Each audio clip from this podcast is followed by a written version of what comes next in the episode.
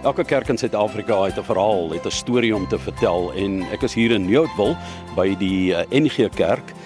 En 110 jaar gelede, Mike Spies van Amakwa Toere wat my hiernatoe gebring het, uh, was daar 'n taamlike affære by hierdie pragtige klipkerk wat nou so stil en statig staan, maar ek hoor die vonke het hier gespat. O ja, Johan, uh, Nieuwoudtville is so 'n interessante dorpie en ons het al baie daaroor gepraat, hierdie bolplant hoofstad van die wêreld en hoeveel toeriste dit lok jaarliks gedurende die blommeseisoen. Maar die dorp Nieuwoudtville sou nie noodwendig hier gewees het as dit nie vir die Nieuwoudbroers was nie. Want die eerste dorpie en ook die eerste kerk staan vandag nog op die plaas Willemsrivier, 'n klipgooi van die dorp self af.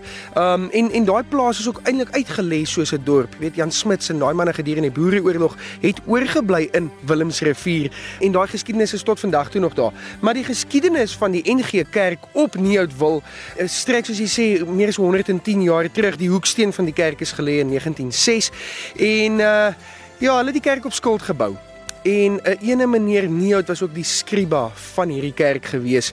En uh, hy skielik oorlede in die tyd wat hulle die geld ingesamel het om vir die kerk te betaal.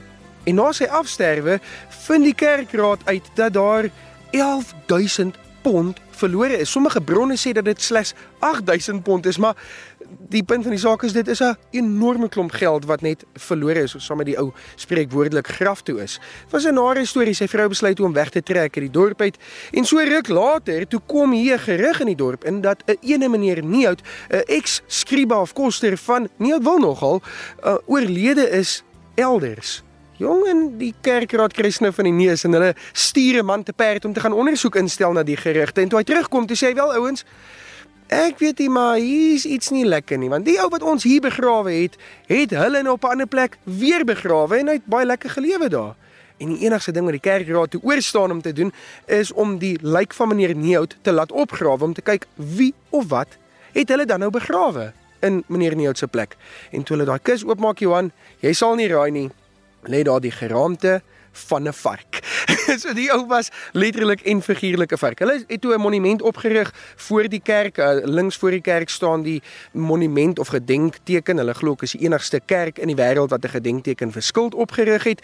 En daarop verskyn al die kerkraadslede wat toe nou gehelp het om die geld weer in te samel, die 11000 pond. Daar staan nog in mooi Hollands geskryf ter gedagtenis aan die onvergeetlike jare tussen 1911 en 1913 waarin diese gemeente haar skuld van 11000 pond grootendeels deur een ongeluk ingekom het, afgeworstelend had. En dan verskyn al die kerkraadslede se naam daar. En uh, tot vandag toe is die ou lijkskarretjie waarmee die vark begrawe is nog te sien regs agter die kerk. So Johan, baie diep geskiedenis, um, 'n interessante storie en uh, dalk nog nie so 'n mooi storie nie, maar uh, vandag nog werk die mense hier by Nieuwoudtville se kerk elke jaar fantasties saam. Nou nie om nog steeds daai skuld terug te maak nie, maar 'n uh, uh, uh, ander mooi deel van die wil te wys en vir die mense kos op die tafel te sit. Ja, ek verstaan dat ehm um, die pannekoekbakkers aantree hierso en mense wat nou hier, jy weet jy, jy raak honger as jy in die veld rondry en uh, ek gesels nou met ehm um, Hester Nel wat hier neffens die kerk woon, wil ek amper sê by die nedersetting. Hester, die mense besef nie altyd 'n toerist wat hier deurkom watter eintlik energie losgemaak word tussen julle mense nie, né? Johan die blommetyd is vir die Nuwewoudwilse gemeenskap 'n baie wonderlike tyd en ek praat met jou seker uit twee hoofde. Die een is die gastehuis eienaar uit en die ander een uit die vrouediens van die NG Kerk uit. Die kerk het 'n wonderlike aktiwiteit in die blommetyd. Ehm um, die tannies wat nog beskikbaar is, hulle word amper so oud soos daai man wat Mike nou vir ons van vertel het. Maar hulle is op hulle pos in die blommetyd en hulle bak die heerlikste pannekoek en jy sal regtig iets mis as jy nog nooit 'n Nieuwoudtwil pannekoek geëet het nie. Ehm um, Mike is een van ons groot ondersteuners en dit voel vir my altyd as jy voel jy wil twee pannekoeke bestel, moes jy al eintlik 4 bestel het. Ons gaan hierdie jaar weer voluit voort met die pannekoek. Ons weet nie wat gaan al die pandemiese maatreëls maak nie, maar ons is gereed om 'n wegneem ete en 'n deurry ete te neem by die pannekoek. Ons het ook in die in die ehm um, blommetyd 'n blommemark in die kerk waar elke mens wat kan 'n handwerk doen en 'n naaldwerk doen van die omgewing en weier is die omgewing 'n pragtige blommemark met handgemaakte goeder het. Ons beweeg weg van die hele aankoop en verkoop en is goed wat regtig met die hand gemaak word wat hier is wat 'n wonderlike nuwe ding op die dorp is wat verlede jaar gebeur het. Ehm um, as jy by die ingang van die dorp gekom het, was daar oral rokies wat getrek het van vuurtjies van ons plaaslike gemeenskap wat roosterkoeke gebak het. Dit was 'n wonderlike inisiatief en in 'n baie lekker inisiatief. So jy begin die dorp inkom met 'n roosterkoek en dan kom draai jy by die kerk en eet 'n pannekoek en dan besoek jy al hierdie wonderlike plekke in die dorp en jy gaan by 'n paar gastehuise aan. So jy kan nooit nie uit wil mis nie. My man sê altyd iemand wat nie weet of nog 'n wat wil is nie 'n definitiewe gebrek in sy opvoeding. Ja, maar nou moet ek vir jou sê, um, ek is seker van op daai roosterkoek gaan dan nie ontbeende varkerop wees nie. Daai woord word nie hier gepraat by die kerkie. Wat my opvallend is, is dit is werklik 'n pragtige uh, net vanuit die uh, argitektoniese en historiese um, agtergrond van die kerk uh, kan 'n mens dit ook nie mis om binne 'n draai te maak en na julle blommeskou te kyk nie. Nee, jy moet definitief kom. Die kerk self binne is pragtig. Die gietysterwerk is pragtig. Die koperwerk is baie mooi. Die kansel is baie mooi. Ehm um, die tuin rondom die kerk is pragtig. So ons het ehm um, ons kerk en ons gemeente is klein, maar ons is 'n aktiewe gemeente en ek dink Johan, jy sal nou weet soos jy deur die platteland reis dat ons die plattelandse gemeenskappe en gemeentes het werklik die insette van besoekers nodig. Ons kan nie sonder die toerisme klaarkom nie.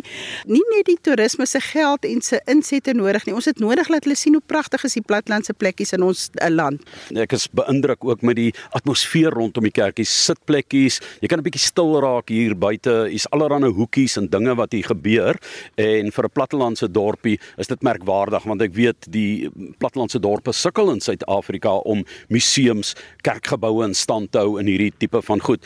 Julle is 11000 pond agter van uh, eh, 1911 af, so ek hoop die pannekoek gaan dit maak hierdie jaar. Hester en uh, by die uh, nedersetting waar jy dan in die gastehuis bedryf is, ehm um, gee vir ons jou kontak besonderhede as mense met jou wil gesels. Jy's van 1993 af hier op die dorp en ek neem aan van daardie tyd af om op die hoof bolplant dorp van die wêreld te bly is seker 'n ongelooflike ervaring. Ja, nee, dit is ehm um, en omdat ek so lank in die gastebedryf is, ken mense seker ook al die gastehuise en almal wat deelneem aan die gastebedryf. Ons het 'n lieflike reklamevereniging. So enige iemand wat akkommodasie soek, kan enige tyd die reklamevereniging kontak. Hulle het net 'n landlyn en dan het hulle ook 'n selfoonnommer, maar jou Johan, ek sal dit nie nou vir jou uit my kop uit kan gee nie, maar jy kan enige tyd vir my kontak en ek kan julle terugverwys soontoe. Ek is ehm um, 083 2296353. Ek wil net sê in die Oudtshoorn akkommodasie geleentheid is daar werklik iets vir die hele reeks van persone wat akkommodasie soek. Daar is vir 'n billiker akkommodasie, daar's ook baie duur akkommodasie. Daar's verskillende opsies om te eet. So dit is 'n dorp wat eintlik so klein is wat hy is vir 'n groot en wye gemeenskap voorsiening maak. Kom net in. Ek dink die die wonderlikste ding van ons dorpie is um ons Ons kan lekker beklei, maar wanneer ons moet saam staan, staan ons eenvoudig soos een man saam in die blommetyd te spreek woordelik daarvan. Voor die tyd roei en stoei ons met mekaar, maar wanneer daai deure van die saal Augustus oopmaak, staan ons soos een man saam en dit is miskien wat jou die meeste sal opval van die dorp, is dat die span wat hier bly eintlik baie lekker saamwerk met mekaar.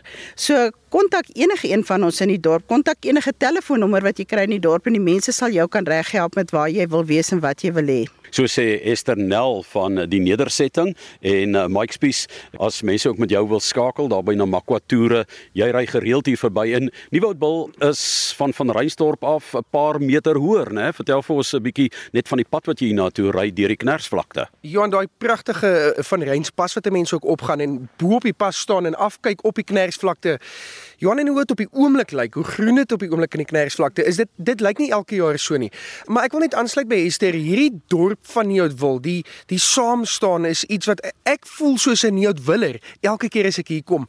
Die tannies wat my met oop arms ontvang. Ons mag nou seker nie mekaar met drukkies en soentjies gee nie, maar ehm um, weet tannie Anna is al ek wil nog nie sê tannie Anna Stokhout nie, maar tannie Anna is een van die ouer tannies in die kerk en en sy's altyd vriendelik en sy's altyd so bly om 'n mens te verwelkom en vir jou 'n pannekoek in die hand te stop. Johan kyk hoe loop die skape hier in die dorp rond. Dit is 'n plaasdorpie, dit is 'n 'n fantastiese atmosfeer wat jy in hierdie dorp kry en en ja, die kontraste van onder die pas tot bo op die berg waar daar onder net vetplantjies en en en lae bossies in die knersvlakte groei tot hier op Neoudwil waar daar fynbos en bome is, 'n uh, boomryk bolplante um in Neoudwil. Dit is 'n uh, twee verskillende wêrelde en is iets wat 'n mens die hoogte verskil. Die reënval onder die berg waar jy 'n uh, gemiddelde reënval in die knersvlakte kry van 50 60 mm in 'n jaar tot hier bo op die berg, sê op die piek van die berg is 5-600 mm reën 'n jaar tot hier by Neoudwil 3-400 mm reën 'n jaar is is fantasties. En ja, die hoogte soos jy genoem het is is wonderlik om te sien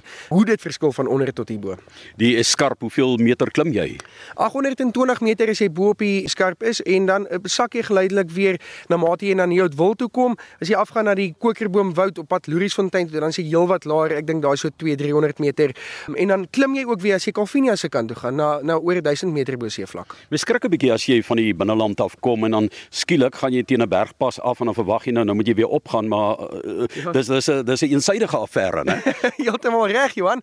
En uh, baie mense skrik uh, soos jy gesê het as hulle op hierdie pas kom en hierdie knersvlakte is oop voor hulle.